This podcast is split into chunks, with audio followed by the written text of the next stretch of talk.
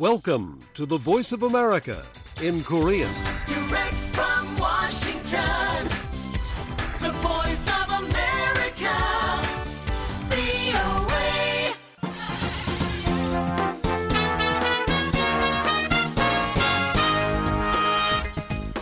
여러분 안녕하십니까? 여기는 미국의 수도 워싱턴에서 보내드리는 VOA 방송입니다. 지금부터 VOA 저녁 방송을 시작하겠습니다. VOA 방송은 매일 새벽 2시부터 3시까지, 그리고 매일 아침 4시부터 6시까지, 또 저녁 8시부터 자정까지 세 차례 보내드립니다. VOA 방송은 객관적이고 공정하며 포괄적인 한반도와 미국 그리고 세계 소식과 함께 각종 정보와 교양, 오락 등 다양한 프로그램을 전해드리고 있습니다.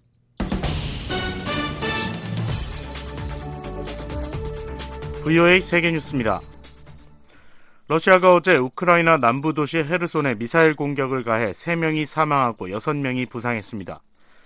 이날 공격으로 또 병원 한 곳과 학교가 파괴됐다고 현지 당국이 밝혔습니다. 이와 별개로 올해 시내 후보 하르키우 지역 주지사는 하르키우 북동쪽 마을의 주거용 건물에도 미사일 한 발이 떨어져 노인 한 명이 사망했다고 말했습니다.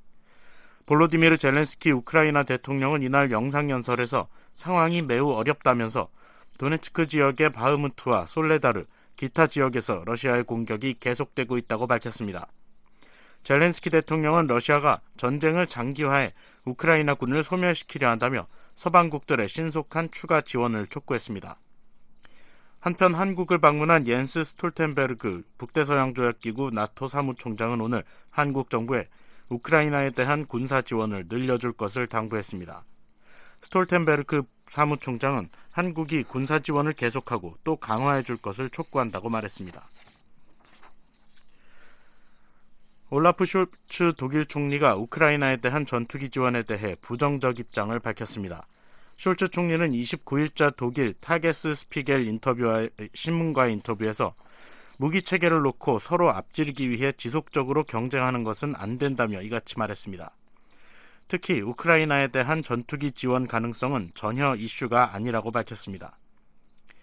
숄츠 총리의 이날 발언은 최근 독일이 대대병력 규모의 레오파드2 탱크를 지원하기로 결정하는 등 우크라이나에 대한 서방국들의 군사 지원이 가속화하는 가운데 나왔습니다.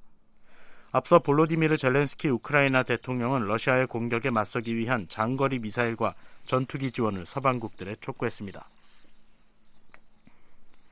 터키 정부가 어제 핀란드의 북대서양 조약 기구 나토 가입 문제를 스웨덴과 분리해 다룰 가능성을 내비쳤습니다. 레제프 타이프 에르도안 터키 대통령은 이날 연설에서 우리는 핀란드의 나토 가입 신청과 관련해 다른 메시지를 전달할 수 있다면서 스웨덴은 우리의 메시지를 보면 충격을 받을 것이라고 말했습니다. 에르도안 대통령은 다만 핀란드가 스웨덴이 했던 것과 같은 실수를 범해서는 안 될 것이라고 지적했습니다. 앞서 에르도안 대통령은 스웨덴 수도 스톡홀름의 터키 대사관 인근에서 발생한 반터키 시위에서 시위대가 쿠란을 불태운 데 대해 우리 대사관 앞에서 신성 모독을 허용하는 사람들은 더 이상 나토 가입에 대해 우리의 지지를 기대할 수 없다고 말했습니다. 이와 관련해 오늘 메블루트 카부소글루 터키 외무장관은 문제가 있는 나라와 덜 문제가 있는 나라 사이에 차이를 두는 것은 공정한 접근법이라면서 나토와 회원국들이 결정을 내린다면 우리는 핀란드와 스웨덴의 가입 신청을 별도로 평가할 수 있다고 말했습니다. 1940년대 말부터 중립국 지위를 유지해왔던 핀란드와 스웨덴은 지난해 2월 러시아가 우크라이나를 침공하자 나토 가입 절차를 진행해왔습니다. 두 나라의 나토 가입은 30개 회원국의 만장일치 찬성이 필요하며 현재 헝가리와 터키의 승인 절차가 남았습니다. 이란 이스파한 지역의 한 군수 공장에 28일 밤 무인기 공격이 가해졌습니다. 이란 국방부는 어제 성명에서 토요일 밤 23시 30분경 국방부 작업장 중 한 곳에서 성공하지 못한 초소형 항공기 공격 한 건이 있었다고 말했습니다. 이란 국방부는 한 대는 격추했고 나머지 두 대는 방어용 함정에 걸려 폭파됐다면서 사상자는 없었고 작업장 건물 지붕이 가벼운 손상을 입었다고 말했습니다.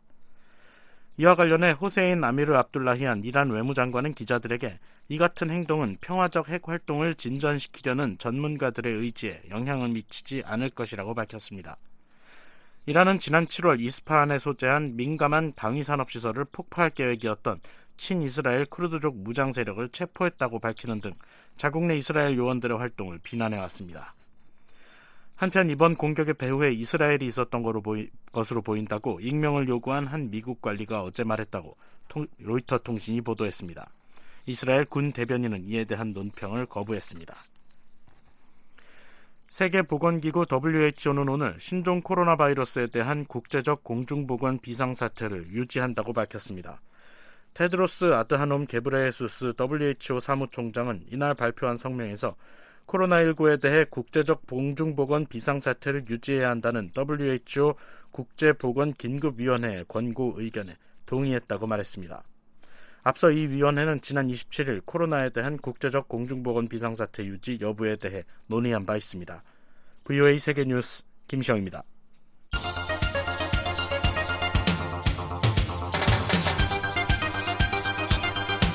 VOA News Today. 여러분 안녕하십니까? 2023년 1월 30일 월요일 VOA 뉴스투데이 일부 시작하겠습니다. 진행의 노시창입니다. 이 시간에 보내드릴 주요 소식입니다. 백악관은 북한이 사이버 업계 전반에 취약한 보안으로 10억 달러 이상을 탈취해 미사일 프로그램에 자금을 조달하는 것이 가능했다고 지적했습니다. 서울에서 열리는 미한 국방장관 회담에서 확장 억제 실행력 강화 방안이 집중 논의될 것이라고 미국의 군사 전문가들이 전망했습니다. 북한은 미국이 북러 무기 거래소를 폭로하고 우크라이나의 전자 지원 계획을 밝힌 데 대해 고위급 차원의 이딴 비난 담화를 발표했습니다. 내일 북한 날씨 대체로 구름 많고 전 지역 오전부터 가끔 눈 또는 비가 오는 곳이 있겠습니다. 최저 기온은 영하 21도에서 영하 2도, 최고는 영하 6도에서 영상 7도입니다. 바다의 물결은 동해 서해 앞바다 모두 0.5 내지 1.5m로 일겠습니다. 첫 소식입니다.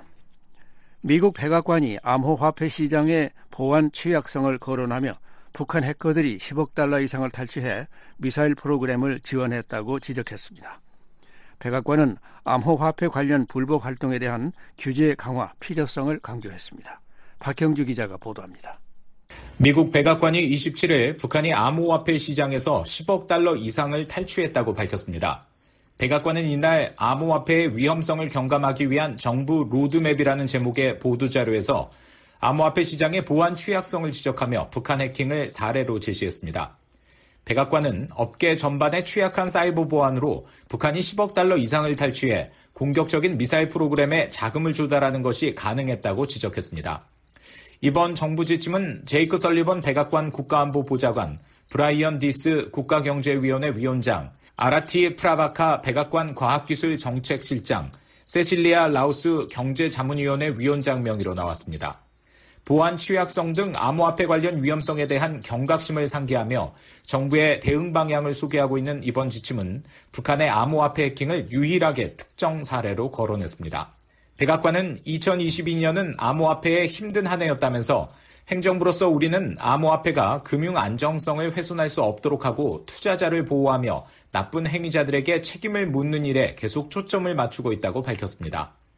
백악관은 정부 기관들은 필요시 법 집행을 강화하고 새로운 지침을 발표해 왔다면서 그러나 지난해 사건들은 추가 노력이 필요하다는 점을 강조한다고 백악관은 언급했습니다. 또 미국은 돈 세탁과 테러리스트 자금 조달과의 싸움에서 이미 세계에서 선도적이라면서 법 집행기관들은 디지털 자산 관련 불법 활동과 싸우기 위해 재원을 늘리고 있다고 설명했습니다. 백악관은 의회의 역할도 강조했습니다. 구체적으로는 암호화폐 관련 규제기관의 권한을 확대하고 법 집행을 지원하기 위해 불법 금융활동에 대한 처벌을 강화하며 암호화폐 중개자가 범죄인들에게 정보를 제공하는 것을 금지하는 등의 입법이 필요하다고 언급했습니다. 아울러 의회가 연기금과 같은 주요 기관이 암호화폐 시장에 뛰어들 수 있도록 허용해서는 안 되며 암호화폐와 광범위한 금융 시스템 간의 관계를 심화하는 입법은 중대한 실수가 될 것이라고 경고했습니다.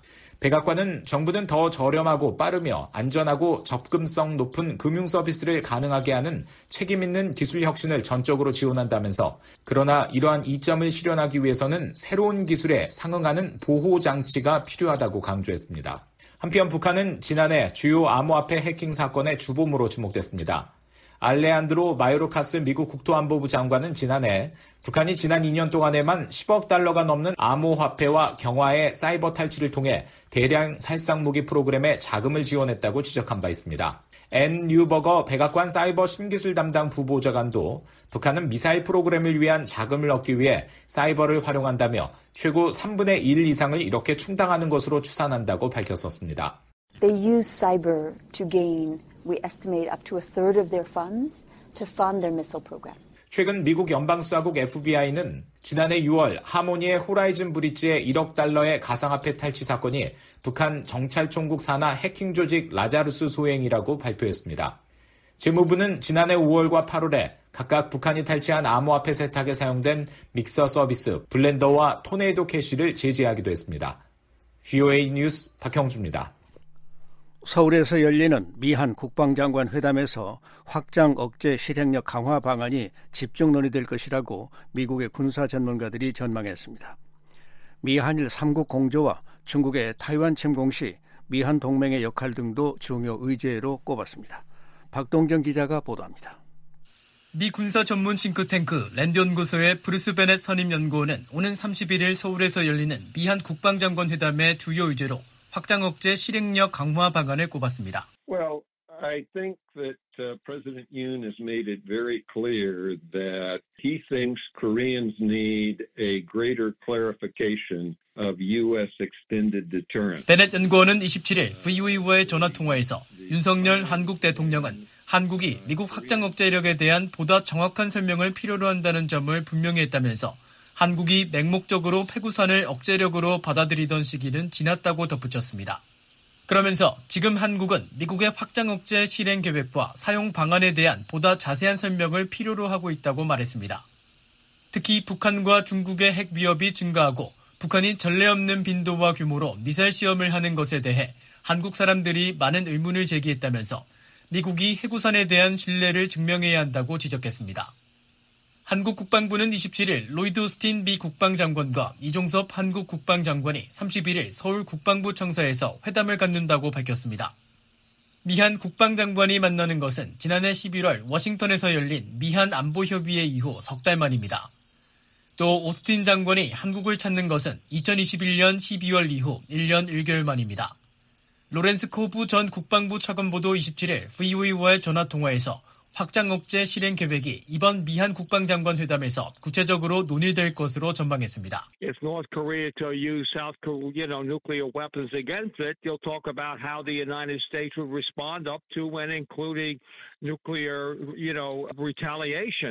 코브 전 차관부는 특히 미국과 한국이 북한에 대응해 확장 억제력을 어떻게 사용할 것인지가 핵심이라고 강조했습니다.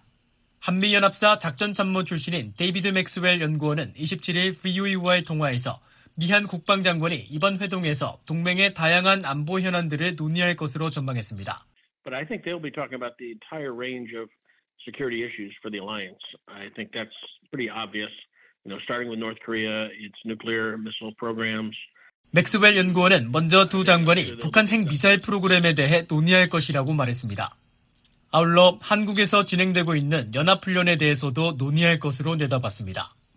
또한 미 한일 3자 간 통합 미사일 방어 훈련 가능성에 대해 이미 발표한 적이 있다며 미국은 북한 미사일 정보 실시간 공유와 관련해 한일이 가졌던 논의를 강화할 것으로 보인다고 맥스웰 연구원은 말했습니다. 그러면서 이는 한국, 일본, 미국 3국 모두의 안보를 강화하는 데 필요한 통합 미사일 방어 프로그램을 향한 중요한 단계라고 강조했습니다. 베넷 연구원도 미한일 3국 협력이 확실히 중요한 문제라고 생각한다며 미국은 북한과 중국의 위협에 맞서 함께 작전을 수행할 수 있는 한일 관계가 개선되기를 바란다고 말했습니다. 또한 베넷 연구원은 중국의 타이완 침공 시 미한 동맹의 역할에 대한 논의도 이번 회담의 의제가 될 것으로 본다고 밝혔습니다. China is growing its nuclear forces at an incredibly rapid rate. It's becoming much more threatening itself. 베넷 연구원은 중국의 핵무력이 급격한 속도로 증강되고 있으며 타이완에 대한 위협도 주기적으로 반복되고 있다고 말했습니다. 이어 미국 입장에서는 중국의 타이완 침공이 재난이 될 수 있으며 심지어는 영내 핵 전쟁으로 이어질 수 있는 것이라고 말했습니다. 그러면서 미국은 이런 위험한 전쟁을 막기 위한 준비를 해야만 한다며 만일 그런 일이 벌어질 경우 한국의 지원을 원할 것이라고 덧붙였습니다. 코부 전 차관보는 미국과 한국이 일본의 방위비 증액에 대해서도 논의할 것으로 생각한다고 말했습니다. Yeah, I think so. The Japanese obviously have gotten over the 1% of GDP for defense. They're increasing it. 코부 전 차관보는 이번 회담에서 GDP 1%를 넘게 방위비로 사용하고 있으며 앞으로 늘릴 계획인 일본이 무엇을 할 것인지에 관해서도 이야기할 것으로 생각한다고 설명했습니다. 일본은 지난달 방위비를 2027년까지 국내 총생산의 2% 이상 증액하는 내용을 담은 새 국가 안보 전략을 발표했습니다. 이 밖에 코부 전 차관보는 러시아와 싸우고 있는 우크라이나군에 대한 지원 문제도 이번 회담에서 다뤄질 것으로 전망하면서 우크라이나와 러시아 전쟁에 전 세계 50개국이 관련돼 있는 가운데 특히 한국에 비축돼 있는 많은 탄약을 우크라이나로 보냈다는 점이 중요하다고 말했습니다. VOA 뉴스 박동정입니다. 북한은 미국이 북러 무기 거래소를 폭로하고 우크라이나의 전차 지원 계획을 밝힌 데 대해 고위급 차원의 이딴 비난 담화를 발표했습니다. 러시아와의 무기 거래가 기정사실화되는 데 대한 맞대응과 함께 미국과의 대결 국면에서 러시아를 확실한 우군으로 만들려는 의도라는 분석이 나옵니다. 서울에서 김환용 기자가 보도합니다. 김정은 북한 국무위원장의 여동생인 김여정 북한 노동당 부부장은 지난 27일 대외관용 조선중앙통신을 통해 낸 담화에서 미국의 우크라이나 전차 지원 계획을 강력 규탄하면서 러시아 군대와 인민과 언제나 한 전후, 즉 참호에 서 있을 것이라고 밝혔습니다. 김 부부장은 미국이 러시아를 파멸시키기 위한 대리전쟁을 확대해 패권적 목적을 달성하려는 흉심에 따른 것이라고 맹비난하기도 했습니다. 김 부부장 담화 이틀 뒤인 29일엔 권정근 외무성 미국 담당 국장이 담화를 발표했습니다. 권 국장의 담화 또한 미국의 우크라이나에 대한 전차 지원에 대한 규탄을 담았지만 미국 측이 최근 제시한 북한과 러시아 간 무기 거래 증거에 대한 반박에도 초점을 맞추었습니다. 권 국장은 담화에서 미국이 북한을 상대로 자작 낭설을 계속 퍼뜨린다며 정말로 재미없는 결과에 직면하게 될 것이라고 경고했습니다. 조 바이든 미국 대통령은 앞서 지난 25일 연설을 통해 우크라이나에 31대 M1 에브럼스 전차를 지원하겠다고 밝힌 바 있습니다. 전문가들은 김정은 위원장의 의중을 보여주는 김 부부장의 담화가 우크라이나 전쟁을 둘러싼 러시아에 대한 노골적 지지를 담고 있는데 주목하고 있습니다. 특히 러시아와 한 참호에 서 있겠다는 표현은 향후 러시아에 대한 군사 지원과 경제 협력 등을 공식화할 가능성까지 내포하고 있다는 분석이 나옵니다. 조성열 북한 대학원 대학교 초빙 교수입니다. 그동안에는 러시아에 탄약을 제공하던 또 여러 가지 이제 우크라이나에서 독립선언한 도네츠크나 루안스크에 휴전이 되면 북한 건설 노동자들을 보내겠다 이런 얘기들이 계속 있었는데 지금 한참호 얘기하는 것은 이런 공개적으로 부인해왔던 부분들에 대해서 이제는 노골적으로 하겠다 뭐 이런 의사로도 볼 수 있고 우크라이나 전쟁이 장기화하면서 국제사회 비난의 대상이 된 러시아를 확실한 우군으로 만들기 위한 의도라는 관측도 나옵니다. 위성락 전 러시아 주재 한국 대사는 북한은 러시아를 자신들과 마찬가지로 미국의 패권적 압살 정책 피해자로 여기는 교조적 태도를 보이고 있다며 이런 상황 인식과 함께 치열해지고 있는 미국과의 대결 국면 속에서 러시아와 한층 밀착하려는 양상이라고 진단했습니다. 우크라이나 전쟁이 나서 미러 대립이 극적으로 심화됐고 이것은 미중 대립하고 맞물려서 결국 미국 서방 대 중러 대립이 되었어요. 이 구도 속에서 북한이 미국과 대결하고 도발을 계속하기 위해서 연대할 상대는 역시 중국과 러시아인데 현실적으로도 이게 필요해서 지금 적극적으로 러시아에 대해서 연대하는 입장을 밝히고 하는 거죠. 김 부부장의 담화가 동북아에서 북중러대 미한일 간 신냉전 구도가 본격화하는 신호탄일 수 있다는 관측도 나옵니다. 김 부부장이 이전에 내놓은 담화들이 북한과 직결된 문제를 둘러싼 미국이나 한국에 대한 비난 일변도였던 데 비해 이번 담화에선 우크라이나 전쟁을 놓고 북한 최고위층의 진영 구도를 부각시킨 국제정세 인식을 뚜렷하게 보여주고 있기 때문입니다.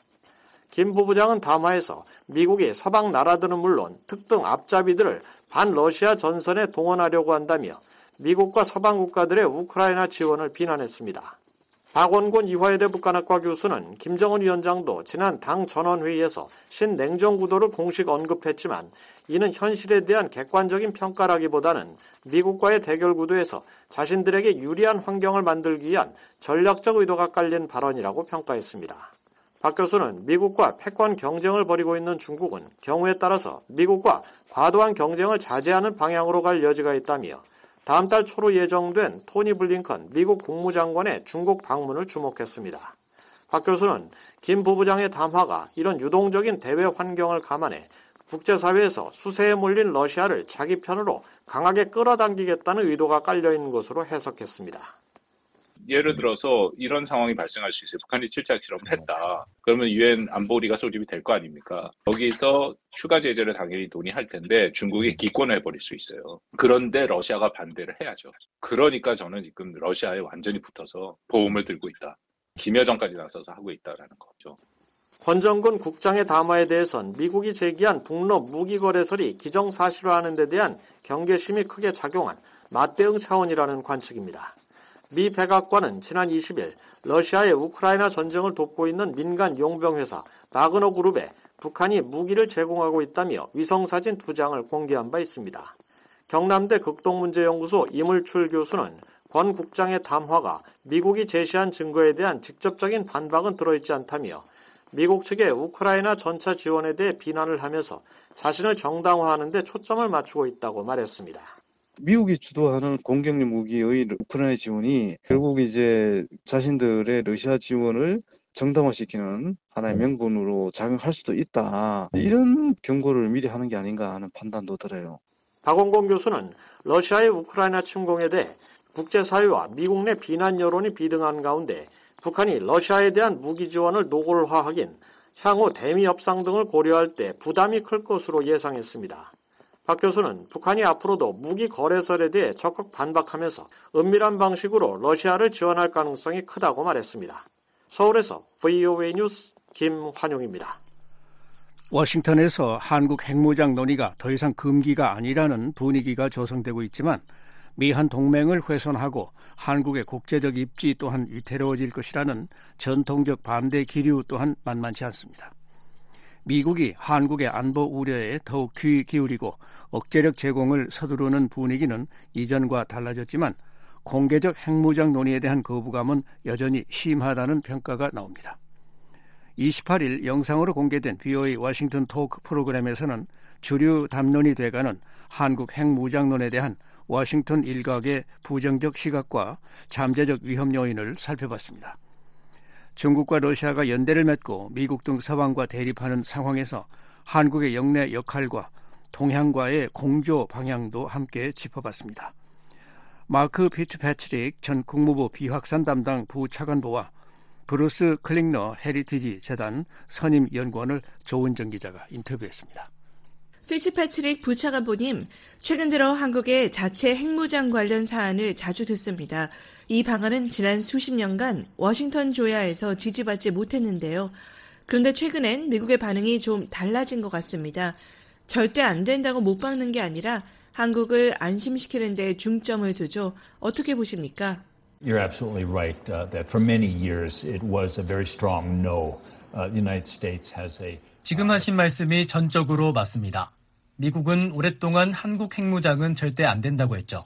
미국 행정부는 모두 보편적인 비확산 정책을 가지고 있습니다. 어떤 동맹의 핵무기 획득도 반대하면서요. 타이완, 일본, 한국 등에서 그런 사례를 볼 수 있죠. 지금은 그런 태도가 조금 바뀐 게 맞습니다. 한국에서 굉장히 중요한 사안이 됐기 때문입니다. 미국 정부는 이런 점을 고려한 반응을 보여야 했던 겁니다. 한국 정부의 뺨을 때리며 안 된다고 말하진 않을 것입니다. 소중한 동맹을 그렇게 다뤄선 안 되니까요. 조용히 처리하면서 한국 스스로 그것이 나쁜 생각이라는 것을 깨닫게 해야 합니다. 우리는 윤석열 대통령이 신속히 월스트리트 저널 신문에 한국이 핵 확산 금지 조약을 절대적으로 준수할 것이고 미국의 확장 억제를 가치 있게 받아들인다고 말한 것을 봤습니다. 몇몇 예외는 있겠지만 한국의 핵무기 보유를 좋은 방안으로 여기는 미 정부 관리나 안보 전문가는 거의 없을 것입니다. 미미한 이익만 줄 것입니다. 그런 게 있다면요. 그리고 큰 대가를 치러야 할 것입니다. 핵무기 배치에 따르는 대가입니다.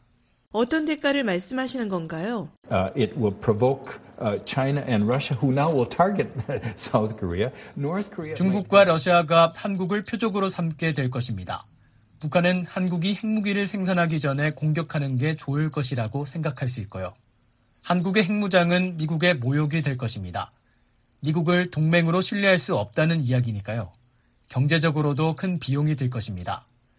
한국에서 가동 중인 25개 원자력 발전소에 어떤 나라도 연료를 공급하지 않을 테니까요. 한국의 국제적 위상도 바꿀 것입니다. 오늘날 한국은 좋은 나라로 통합니다. 많은 분야에서 주도적인 역할을 하고요. 그런 한국이 NPT에서 탈퇴하면 불량 국가까지는 아니라도 국제사회에서 덜 환영받는 국가가 될 것입니다. 클링너 연구원님, 미국에서 오랫동안 금기시되어온 주제인데요. 그런데 요즘엔 꽤 많은 전문가가 관련 논의를 하고 있고 제안도 내놓고 있습니다. 어떻게 보십니까? It's certainly been a topic of discussion, but I don't think there has been really a, a change in attitude of what the U.S. policy should be. 확실히 논의 주제가 된 건 맞습니다. 하지만 미국 정책에서 실질적 태도 변화는 없었습니다. 지난 수년 동안 한국에선 미국 전술 핵무기 재도입이나 자체 핵무기 프로그램 혹은 핵 공유 관련 논의가 있었죠. 주로 비주류에서 옹호됐었는데 이제는 주류 논의 주제로 편입됐습니다. 북한의 위협이 커졌기 때문입니다. 북한이 미국 본토를 겨냥할 수 있는 대륙간 탄도미사일을 보유하면서 미국이 서울을 위해 시애틀이나 샌프란시스코를 희생하겠느냐는 우려도 있습니다.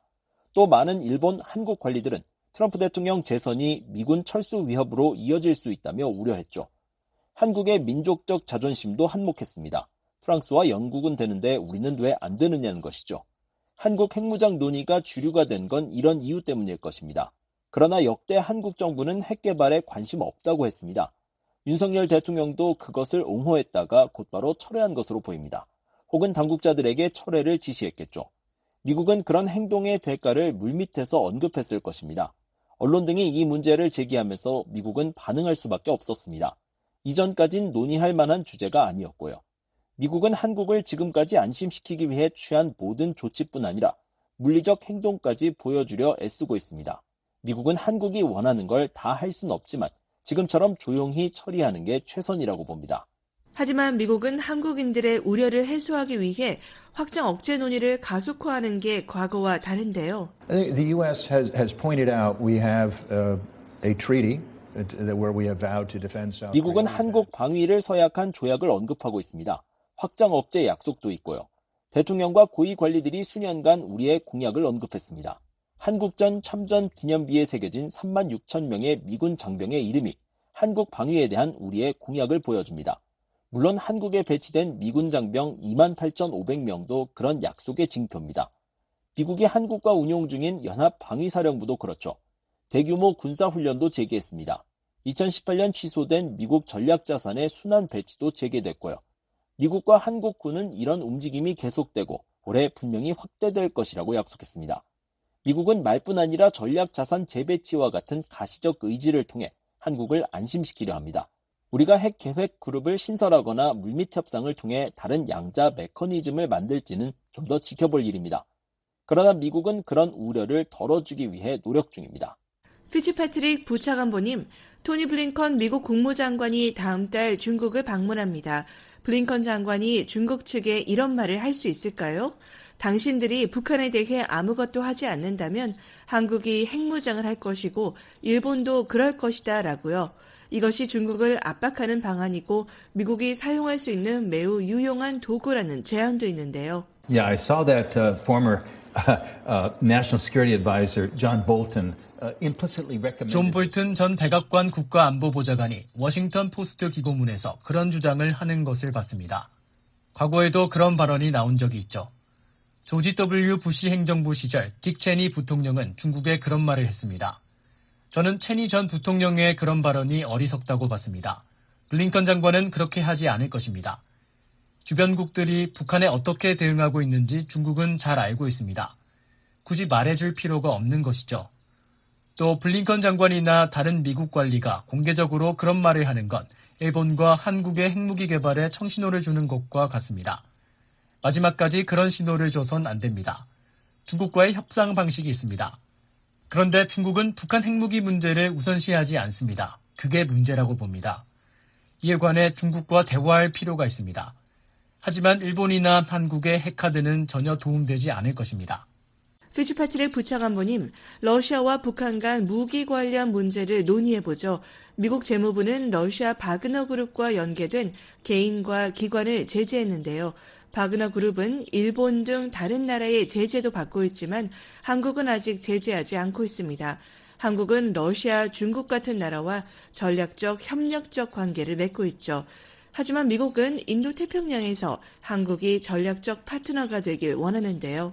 Well, the United States certainly would like South Korea on its side as it deals with these uh, troublesome. Uh, 물론 uh, 미국은 countries. 이런 골치 아픈 나라를 다루는 데 있어 한국이 같은 편이 되길 원합니다.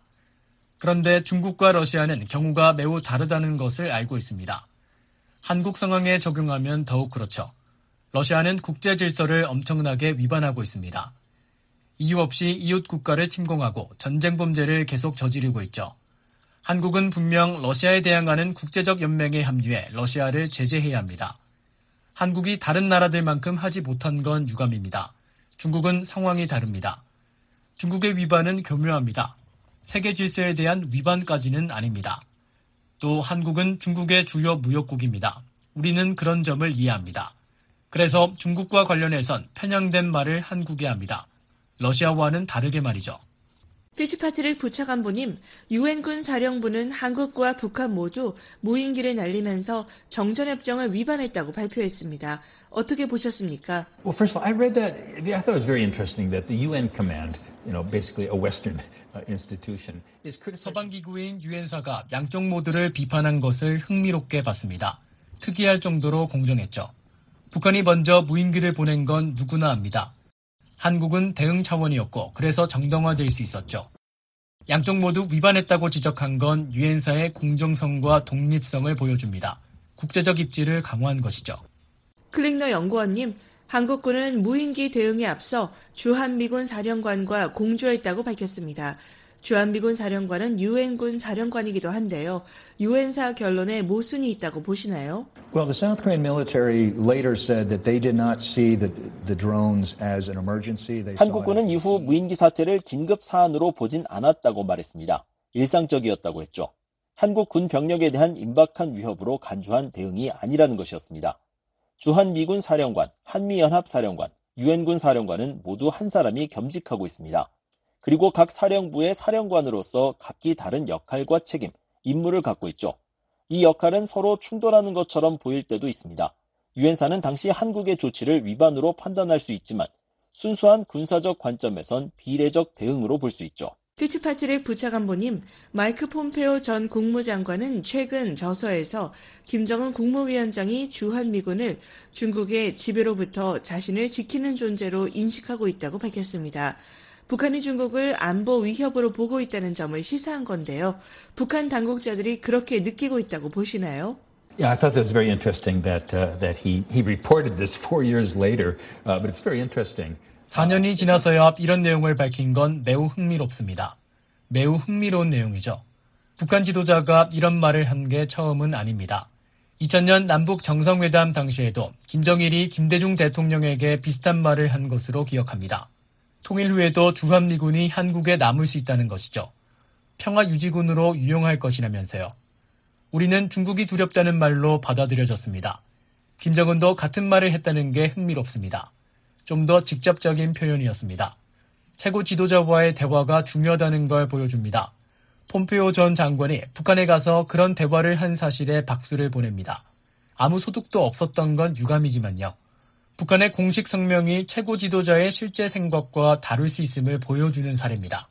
클링너 연구원께서는 어떻게 보셨습니까? Uh, it, it certainly was an interesting comment, and I think sort of two two issues. One is 확실히 흥미로운 언급입니다. 두 가지를 짚고 싶은데요. 김정일의 말처럼 북한의 인식이 실제로 그렇다면 왜 주한미군을 비핵화 대화 진전의 가장 큰 장애물로 지목했느냐는 점입니다. 자신들에게 가장 유리하도록 양쪽 측면을 모두 내세웠다고 봅니다. 동시에 북한 지도자 3대의 중국에 대한 우려는 한결같다는 것을 보여줍니다. 일각에선 중국이 북한을 통제한다고 생각합니다. 중국은 북한에 이래라 저래라 할 수 있다는 것이죠. 중국이 북한에 점프하라고 말하면 북한은 얼마나 높이서 뛸까라고 묻는다는 것입니다. 그건 분명 사실이 아닙니다. 한반도 5천년 역사를 잘못 해석한 것이죠. 북중 관계는 복잡합니다. 더 이상 순망치한 관계가 아니라는 거죠. 북한은 미국보단 중국에 대해 우려해야 한다고 자주 말합니다. 미국은 멀리 떨어져 있기 때문이라는 건데요. 복잡한 북중 관계를 반영한다고 봅니다. 하지만 김정은이 미국 협상가에 관심을 끌려고 그런 말을 했을 수도 있다고 생각합니다. 클링너 연구원님, 바이든 행정부가 마침내 북한 인권 특사를 지명했습니다. 6년 만인데요. 왜 이렇게 늦어진 걸까요? Well, I, I, first of all, it's very welcome news. It, it will elevate North Korean human rights uh, as a 우선 매우 반가운 소식입니다. 이번 지명은 북한 인권 문제를 미국의 전반적 대북 정책의 한 부분으로 승격시킬 것입니다. 지명이 지연된 이유와 관련해 관료적, 행정적 문제가 있었다는 이야기를 몇몇 사람들에게서 들었습니다. 이 때문에 북한 인권 특사 지명이 진작 이루어지지 못했을 수 있습니다. 이 자리는 트럼프 행정부 4년 내내 공석이었죠. 인권 문제의 우선순위를 낮게 봤기 때문일 것입니다. 특히 당시 북한과 협상과 대화를 했다는 걸 고려하면 더욱 그렇죠. 따라서 매우 환영할 만한 소식입니다. 미국이 북한의 인권 침해와 반인륜 범죄에 대한 집중과 비판 수위를 높일 것이라는 신호이기 바랍니다. 윤석열 대통령도 자신의 정책에서 인권 문제를 더 중요시하고 있습니다. 문재인 정부는 북한의 인권 침해를 고의로 경시했습니다. 북한에 손을 내미는데 방해가 된다고 여겼기 때문입니다. 그런데 이제는 미국과 한국 모두 민주주의의 소중한 가치를 지키는 노력을 하게 된 것입니다. 지금까지 마크 패트릭, 피츠 패트릭 전 국무부 비확산 담당 부차관보와 브루스 클링너 헤리티지 재단 선임 연구원의 대담을 들으셨습니다.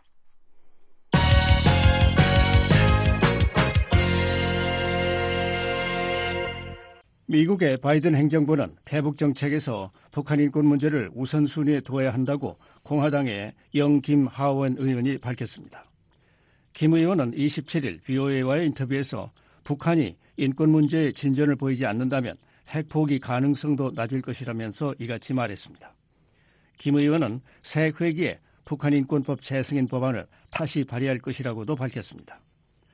캘리포니아주의 김 의원은 의회 내 코리아 스터디 그룹 공동 의장을 맡고 있습니다.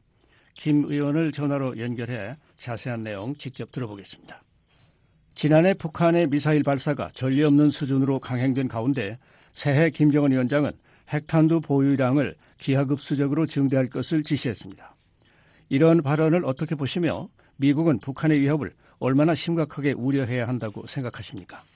Anytime there is a threat in the you know, Korean Peninsula, especially with the increased number of uh, 한반도에 위협이 있을 때 특히 북한이 전례 없는 수준으로 공격성을 증대하며 미사일 시험을 늘릴 때 우리는 반드시 그 위협을 심각하게 여겨야 합니다.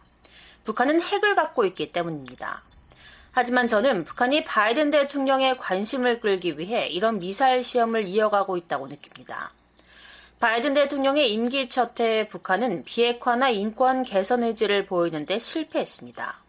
따라서 북한의 도발에 대응하기 위해서 바이든 대통령은 미국이 한반도의 장기적 변화를 위해 계속 압박을 가할 결의를 갖고 있다는 점을 한국과 북한에 확신시키기 위해 더 많은 일을 해야 합니다.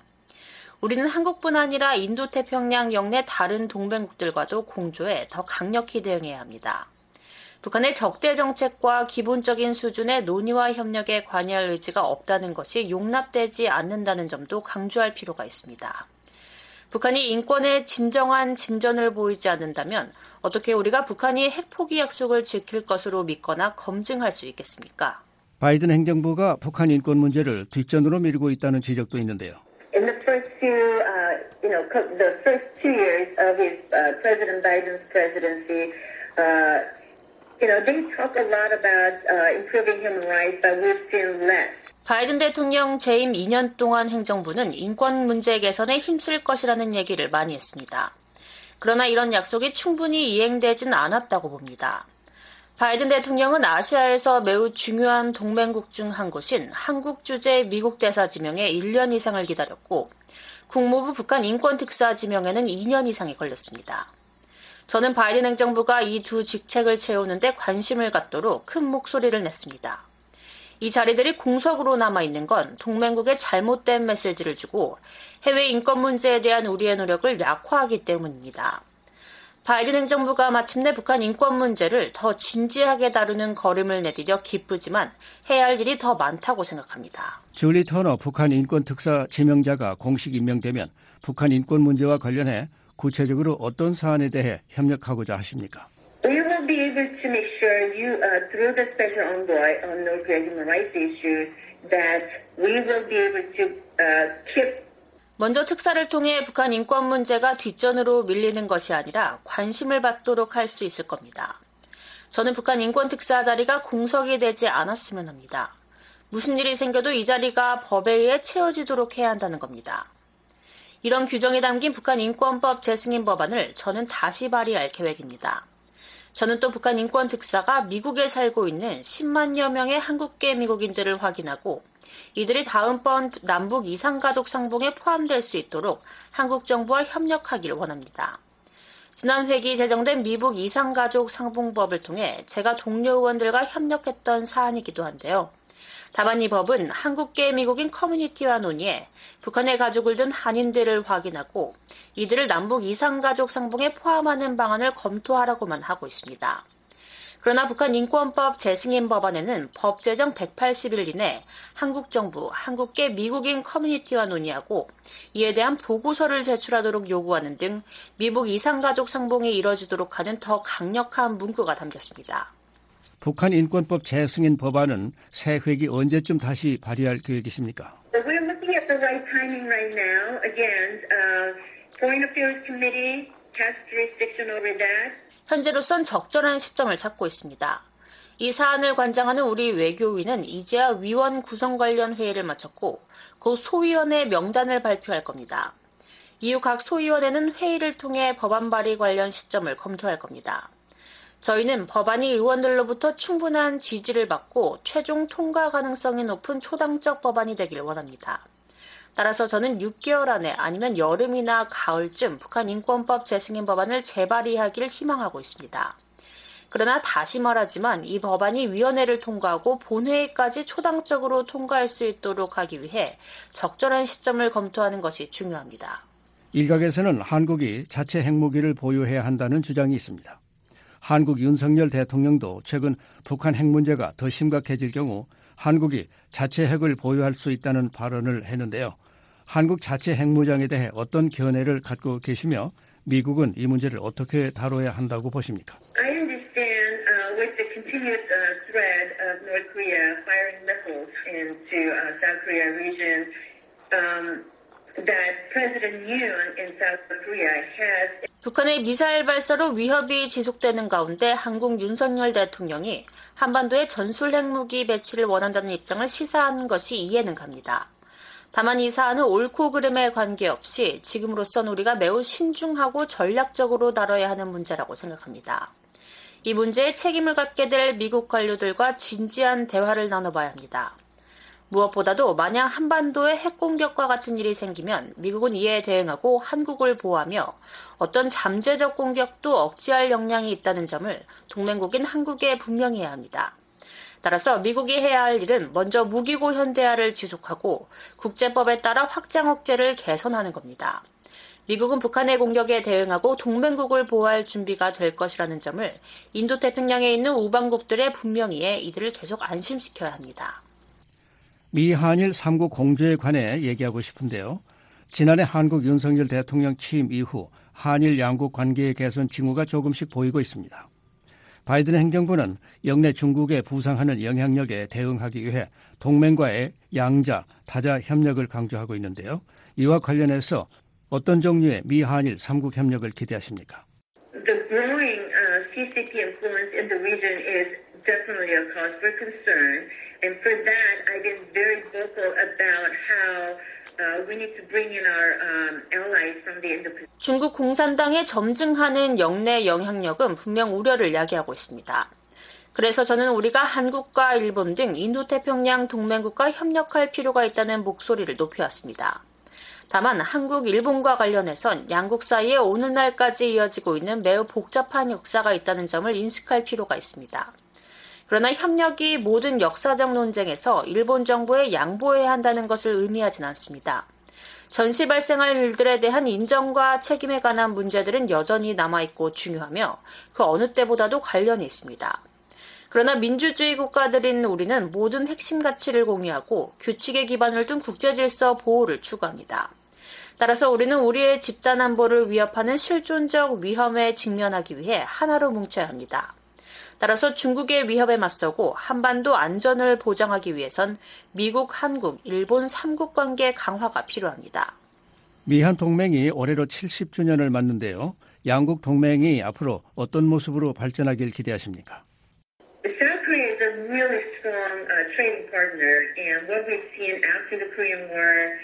uh, it's remarkable.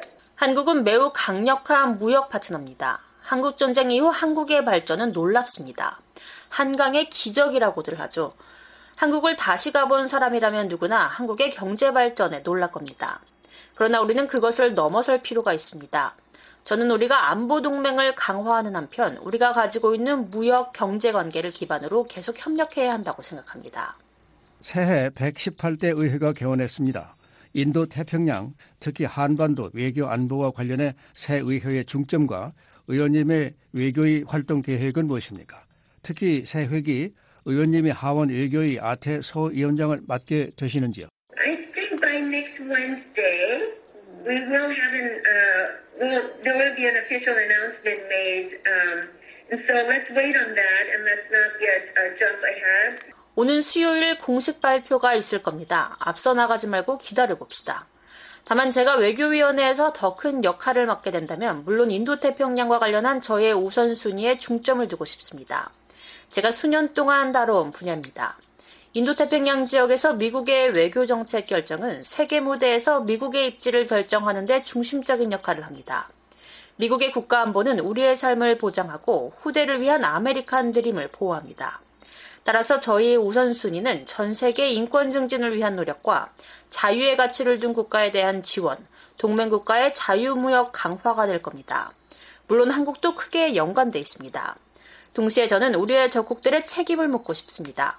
미국의 말이 동맹국들에는 신뢰받고 적들에게는 두려움을 느끼게 하고 싶습니다. 지금까지 미국 공화당 소속의 영김 하원 의원으로부터 대북 정책과 미한 동맹 현안에 대한 견해를 들어봤습니다. 한반도 주요 뉴스의 배경과 의미를 살펴보는 쉬운 뉴스 흥미로운 소식 뉴스 동서 남북입니다. 윤석열 한국 대통령의 자체 핵무장 발언의 여파가 계속되고 있습니다. 북한의 핵 위협에 맞서 한국이 핵무장에 나설지 미국이 전술핵을 재배치할 가능성은 없는지 선택에 따른 장단점은 무엇인지 최원기 기자가 전해드립니다. 윤석열 한국 대통령의 자체 핵무장 발언 여파가 계속되고 있습니다. 윤 대통령은 지난 11일 청와대 영빈관에서 열린 외교부와 국방부 업무 보고에서 북한 핵위협이 더 심각해질 경우 자체 핵을 보유할 수도 있다고 말했습니다. 이제 더 문제가 심각해져 가지고 여기 뭐 대한민국에 무슨 전술핵 배치를 한다든지 우리 자신이 그 자체 핵을 보유할 수도 있습니다. 윤 대통령이 자체 핵무장을 언급한 이유는 명확합니다. 북한이 노골적으로 한국을 겨냥해 핵위협을 가하고 있기 때문입니다. 북한은 이미 사실상의 핵보유국입니다. 우선 2006년 10월 1차 핵실험을 비롯해 6차례나 핵실험을 실시했고 지금은 수십 개의 핵탄두를 확보한 것으로 추정되고 있습니다. 미국의 핵 전문가인 데이비드 올브라이트 과학 국제안보연구소 소장은 북한이 20에서 80개 정도의 핵탄두를 보유했을 것이라고 말했습니다. 북한은 또 핵탄두를 쏠 수 있는 투발 수단인 미사일도 다량 보유하고 있습니다. 지난해 1월부터 12월까지 북한은 대륙간 탄도미사일 ICBM을 포함해 총 40회에 걸쳐 65발의 미사일을 발사했습니다. 게다가 북한 수뇌부는 한국을 겨냥해 핵 공격을 위협하고 있습니다. 김정은 국무위원장은 지난해 9월 핵 법제화를 한 데 이어 12월 31일에는 한국 전역이 핵 사정권에 들어있다고 위협했습니다. 북한 관영 조선중앙방송입니다. 남조선 전역을 사정권에 두고 전술 핵 탑재까지 가능한 것으로 하여 현재 한국이 직면한 문제는 핵무기가 없는 상황에서 어떻게 핵으로 무장한 북한의 위협에 맞서느냐 하는 겁니다. 한국이 북한의 핵 위협에 대응하는 방법은 크게 세 가지가 있습니다. 첫째는 자체 핵무장을 하는 겁니다. 핵무기는 대표적인 비대칭 무기입니다. 적대국이 핵무장을 할 경우 아무리 재래식 전력을 강화해도 당해낼 수 없습니다. 핵은 핵으로만 막을 수 있다는 얘기가 나오는 이유입니다. 실제로 인도와 파키스탄이 그런 예입니다.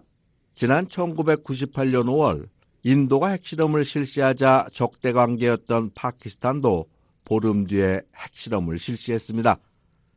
일부 전문가들은 한국이 핵확산 금지 조약 NPT에서 탈퇴해 핵무장에 나서는 것은 합법적이라고 말합니다.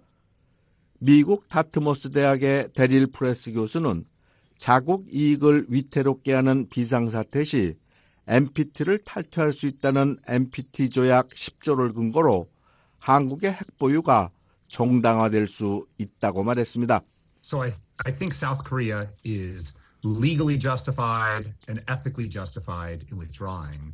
그러나 로버트 아이논 전 미 국무부 비확산 군축 담당 특별보좌관은 한국의 핵무장은 법적 차원이 아닌 국익 측면에서 봐야 한다고 말합니다. Uh.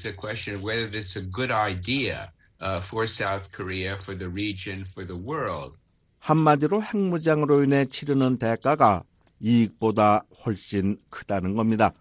예를 들어 한국이 핵무장을 하면 남북 간의 핵 경쟁이 벌어지는 것은 물론 미한 동맹이 약화됩니다. 게다가 중국이 한국에 보복 조치를 할 공산이 큽니다. 또 한국은 원자력 발전소 25기를 운영하고 있습니다. 그러나 핵무장을 할 경우 국제 핵공급 그룹 NSG는 한국과 원자력 협력을 중단할 것입니다. 그러면 한국 원전의 원료인 농축 우라늄 공급이 중단될 수 있습니다. 두 번째 방안은 전술핵 재배치입니다. 이 방안의 장점은 한국이 핵무장을 하는 것이 아니라 미국이 전술 핵무기를 다시 한국에 배치하는 겁니다. 따라서 북한이 핵도발을 할 경우 핵으로 응징하겠다는 미국의 확실한 의지를 보여줄 수 있습니다. 또 전술핵 재배치로 한국민에게 가시적인 신뢰를 줄 수도 있습니다. 단점은 전술핵을 재배치할 경우 군사적 취약성이 커진다는 점입니다. 현재 미국이 갖고 있는 전술핵은 B-61 전술 핵폭탄 한 종류밖에 없습니다. 지난 1991년 미국이 한국에서 전술 핵무기를 철수할 때만 하더라도 미군은 155mm 곡삭포용 핵폭탄, 핵질의 핵배낭 등 다양한 전술 핵무기가 있었습니다. 그러나 미국은 1990년대 이후 B-61 전술 핵폭탄 200여 기를 제외한 모든 전술 핵무기를 폐기했습니다. B-61 전술 핵폭탄은 전투기에서 투하하는 핵폭탄입니다. 따라서 공군기지에 배치할 수밖에 없습니다. 즉, 미국이 전술핵을 한국에 재배치할 경우 미 공군이 운영하는 오산이나 군산기지에 배치할 수밖에 없다는 겁니다. 문제는 전쟁이 시작될 경우 이를 알고 있는 북한이 해당 기지에 특수부대를 침투시키거나 미사일로 집중 공격할 것이라는 점입니다. 이 경우 미국은 전술 핵무기를 써보지도 못하고 위협에 노출될 수 있습니다. 이런 이유로 한미연합사 작전참모 출신인 데이비드 맥스웰 민주주의 수호재단 선임연구원은 전술 핵무기를 한국에 재배치하는 것은 현명한 선택이 아니라고 말했습니다.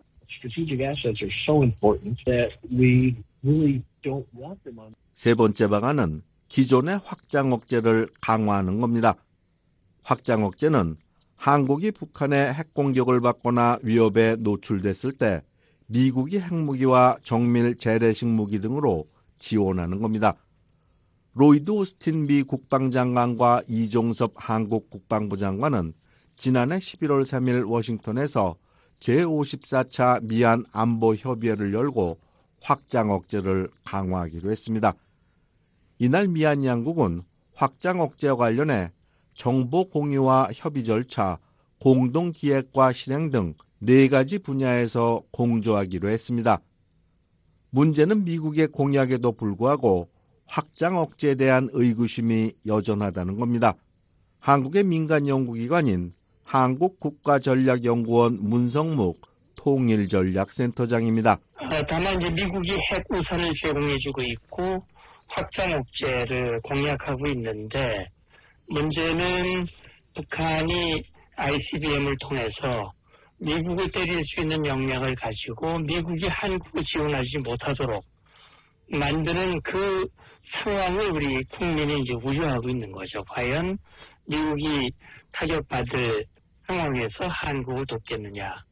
그래서 확장 억제에 대한 신뢰성, 뭐 실효성. 전문가들은 확장 억제를 둘러싸고 미국과 한국 간의 신뢰의 문제와 함께 인식차가 있다고 말합니다. 조 바이든 미국 행정부는 이미 한국에 충분한 억지력을 제공하고 있다고 믿고 있습니다. 또 한국 국민을 안심시키기 위해 연합 훈련을 실시하고 전략 자산을 배치하고 있습니다. 한국 윤석열 정부도 미국의 노력을 인정하고 있습니다. 그러나 한국은 핵무기 사용과 관련해 공동 기획과 공동 연습 수준의 역할을 원하고 있습니다.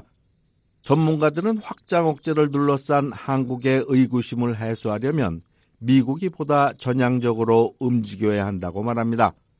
스콧 스나이더 미 외교협회 미안정책국장은 이를 위해 미국은 한국과 일본을 5개국 정보협의체인 5아이스에 참여시키고 북한 문제 우선순위를 백악관 차원으로 끌어올려야 한다고 말했습니다. Uh, uh.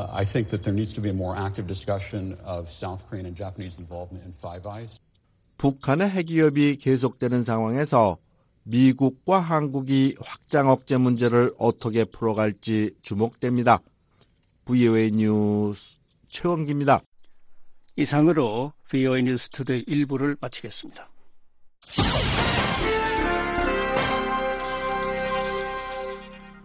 미국 정부의 견해를 반영하는 논평입니다. 이란 당국이 사형을 평화적인 시위를 진압하기 위한 핵심 수단으로 사용하고 있다고 네드 프라이스 미 국무부 대변인은 말했습니다. 프라이스 대변인의 이 같은 발언은 지난해 9월 이란의 젊은 여성 마흐사 아미니가 경찰의 구금으로 사망하고 이어 전국적인 시위 과정에서 1월 7일 두 명의 젊은이가 처형됐다는 뉴스 직후 나왔습니다. We are appalled by Iran's executions of Mohammad Mehdi Karami and Mohammad Hosseini. 프라이스 대변인은 우리는 이란 당국이 모하마드 메흐디 카라미와 모하마드 호세이니를 처형하고 시위에 개입한 혐의로 추가로 사형을 선고한 것에 크게 경악한다고 말했습니다. 그러면서 이 두 사람은 엉터리 재판, 즉 성급하고 또 공정한 재판이 아닌 엉터리 재판 결과 사형에 처해졌다며 우리는 이 같은 사형을 가장 강력한 용어로 비난한다고 말했습니다. 믿을 만한 인권단체들은 이란에서 시위와 관련해 12명 이상이 사형 선고를 받은 것으로 추정하고 있습니다. 또 500명 이상이 이란 보안군에 의해 살해됐으며 1만 8천 명 이상이 체포됐습니다. 미국의 로버트 말리 이란 특사는 트위터를 통해 우리와 전 세계 다른 나라들은 이란 지도부에 대해 책임을 계속 물을 것이라고 말했습니다. 앞서 미국과 유럽연합은 지난해 12월 이란 정권의 시위에 대한 폭력적인 대응과 관련해 추가로 개인과 단체에 제재를 가했습니다. 캐나다도 최근 사형 집행과 관련해 이란에 추가 제재를 발표했습니다. 프라이스 대변인은 지난해 미국이 유엔 인권이사회에 이란의 인권유린, 특히 9월 시위가 시작된 이후 여성과 아동에 대한 조사를 위한 진상조사단 설치를 성공적으로 추진했다고 말했습니다. To see to it that the world's preeminent body in many respects as a standing 프라이스 대변인은 이는 유엔의 상임위원회를 설치해 이란 정권이 자국민에 대해 자행하고 있는 잔혹 행위를 파악하려는 것이라고 말했습니다. 또 미국은 진상조사단이 임무를 완수할 수 있도록 계속 도울 것이라며 동시에 이란 국민들에게 무슨 일이 일어나고 있는지 유엔과 파트너들에게도 계속 알릴 것이라고 강조했습니다. 미국 정부의 견해를 반영한 논평이었습니다.